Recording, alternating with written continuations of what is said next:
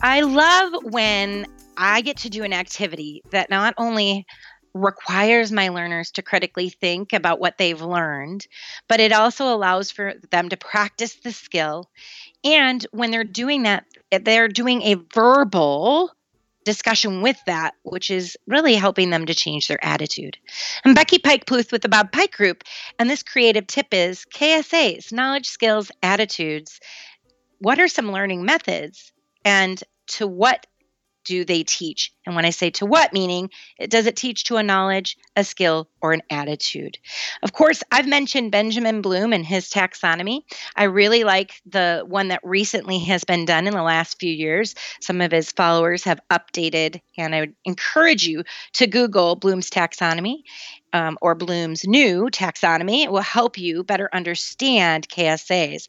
But knowledge, skills, and attitudes. What are some learning methods that you could use, and to to what does it teach? So let's take a look at this. If you're doing a lecturette, remember the Bob Pike Group eh, lecture if you must, never for more than 10 minutes. And you'll notice that online it's less than five minutes. Micro learning, it's going to be five minutes or less as well. A lecturette is going to be what? Is it a knowledge, a skill, or an attitude that it's teaching to? If you guess knowledge, you're right. What about a debate? Knowledge, skill, or attitude?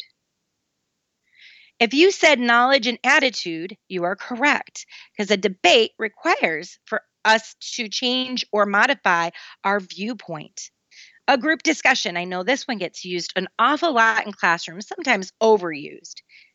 Group discussions can change skill and attitude. A panel discussion is knowledge and attitude. What about a group brainstorming a concept? That's hitting mostly on the knowledge level. Some say a case study. I have a lot of clients that use case studies. The beauty of this one is it hits all three knowledge, skill, and attitude. Practical application. This is a, like a role play that is going to get to the skill and the attitude of the person.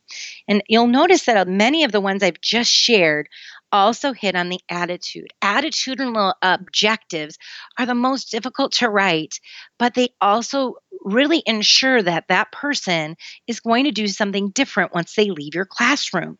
So, attitude is really important a, a demonstration or a demonstration with pra- practice, independent study and field trips, a video, those are all getting to the knowledge level, but not really to skill level or attitude level. So consider using those, but not as often as one that might hit on multiple KSAs.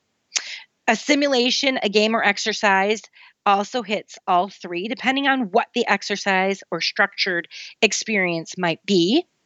And then hands on practice, actually going on the floor and doing something, whether you're in sales or um, in a call center, perhaps you're in L&D for pharma or for insurance hands on practice is typically going to be a skill.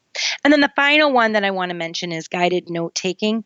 Mostly note taking of any sort, if you're using a workbook or something like that, is really hitting on the knowledge piece. However, it can become a skill if you have them design the notes themselves or design questions from the notes or things like that.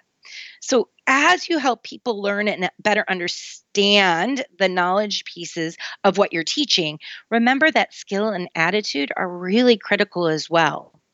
I'm Becky Pike Pluth with the Bob Pike Group, and taking a look at all the little different learning methods can really help you determine the knowledge, the skill, and the attitudes your learners will walk away with.